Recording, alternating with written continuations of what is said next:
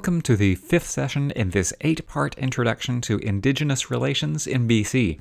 So, with the background from the first four sessions in the series in mind, let's talk about the United Nations Declaration on the Rights of Indigenous Peoples and the Truth and Reconciliation Commission calls to action. I think of the articles of the UN Declaration as providing broad strategic direction, and the calls as specific tactics.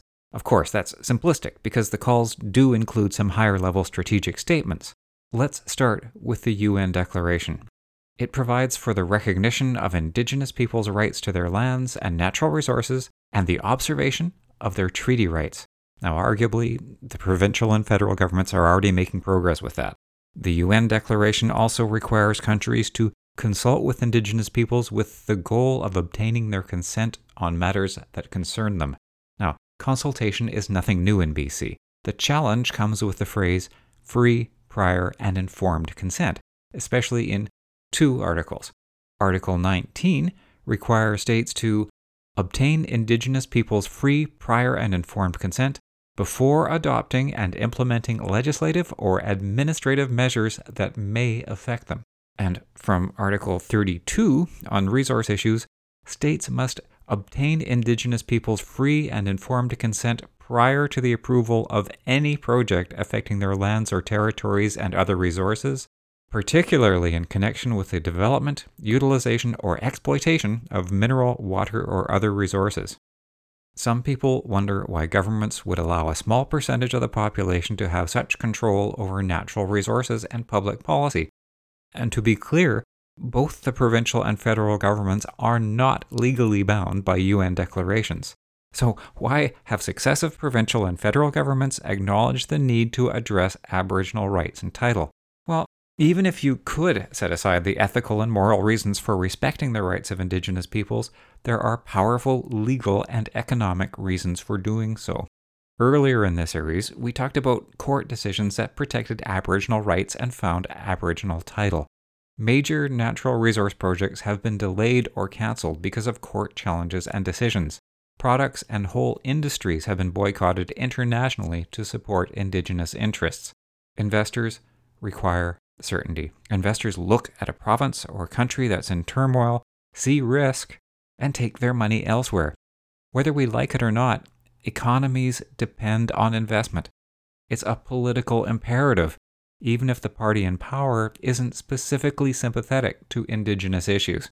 Having said that, the previous BC government described the UN declaration as aspirational, largely consistent with the new relationship commitments. However, the current BC government has committed to adoption of the declaration and because of that has been vilified for apparently dismissing First Nations opposition to controversial natural resource projects. Canada has spoken to incorporating elements of it into the context of the Constitution Act and other legislation and policies. Neither government, though, has explicitly supported the idea that the consent mentioned in the declaration creates a veto. A quick side story. A few years ago, the Institute for Research on Public Policy asked me to speak at a roundtable on free, prior, and informed consent.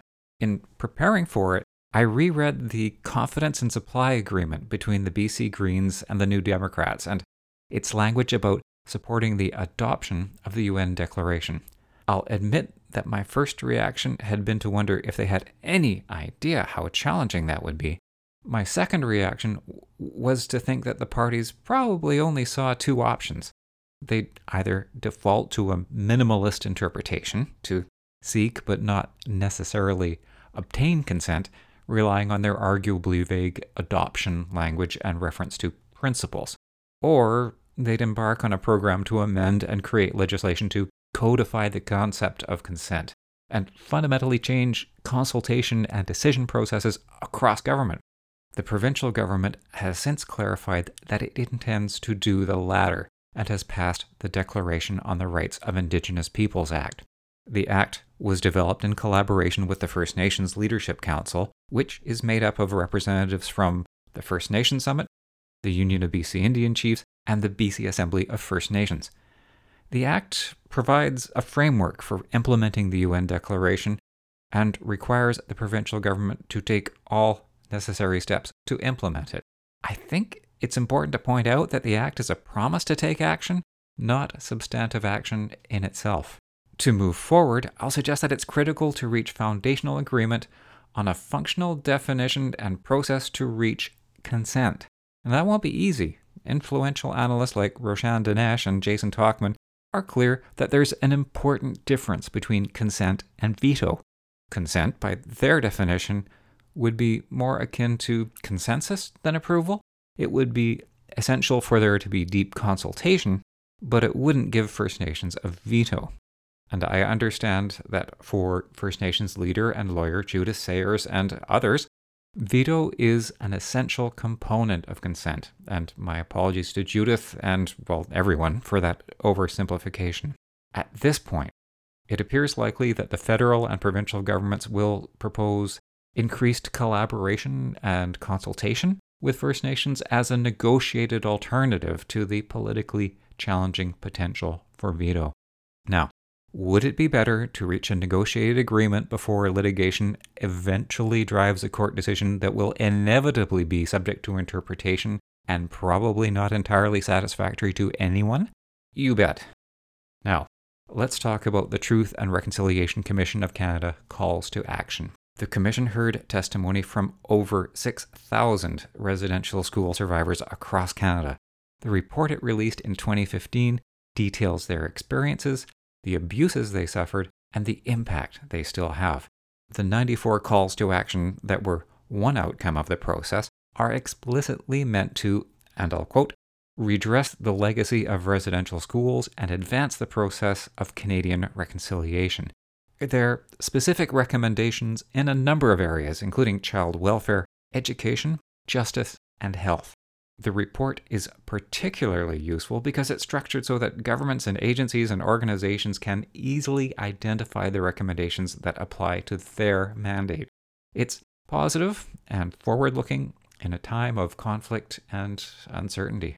It's pretty clear that whatever political party is in power, provincially or federally, the UN Declaration and the calls will shape Indigenous relations in BC for many years.